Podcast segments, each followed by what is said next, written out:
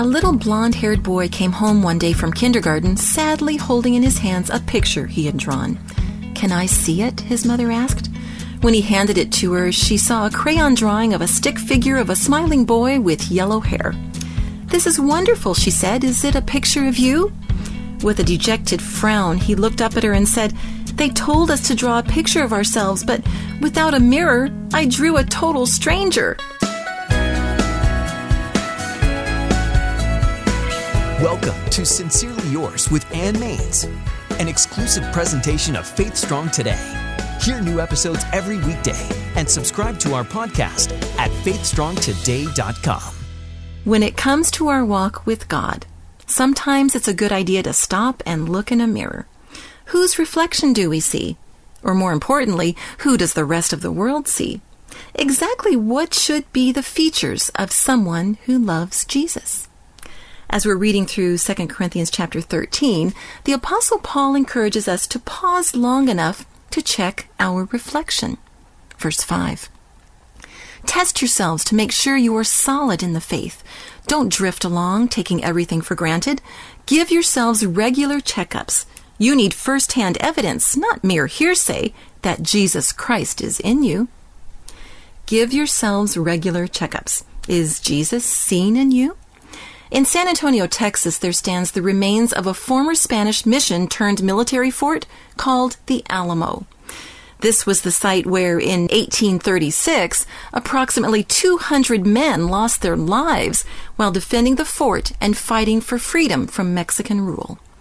On a wall near its main entrance, there's a portrait with the following inscription: "James Butler Bonham." No picture of him exists. This portrait is of his nephew, Major James Bonham, deceased, who greatly resembled his uncle. It is placed here by the family that people may know the appearance of the man who died for freedom. And so it is with us. While there is no literal portrait of Jesus, you and I are living reflections of him. It's in our flesh and blood where his spirit resides.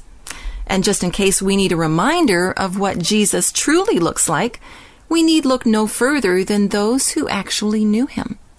Matthew records that when confronted with the leprous man, Jesus was moved with compassion. John reveals that at the tremendous grief of his friends, Jesus wept. And Mark explained how Jesus took the children in his arms and placed his hands on their heads and blessed them. But just in case we're tempted to use only pastel colors in our portrait of Jesus, Paul fills in the shading with the depth and strength of his character. Verse 3, "Christ is not weak. He is a mighty power among you. Although he died on the cross in weakness, he now lives by the mighty power of God. We too are weak, but we live in him and have God's power." Compassionate, tender, mighty, powerful.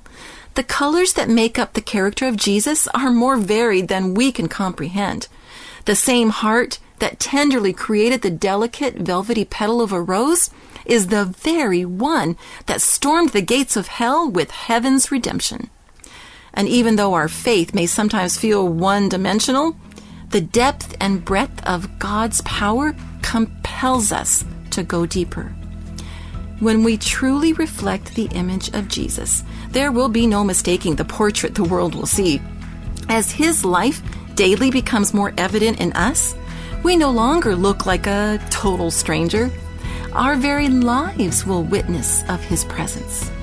And we will bear a striking family resemblance to the greatest one of all. Taking you on a journey through the New Testament. This has been Sincerely Yours with Ann Mainse, an exclusive presentation of Faith Strong Today. Subscribe to our podcast and join us on social media. All the details are at faithstrongtoday.com.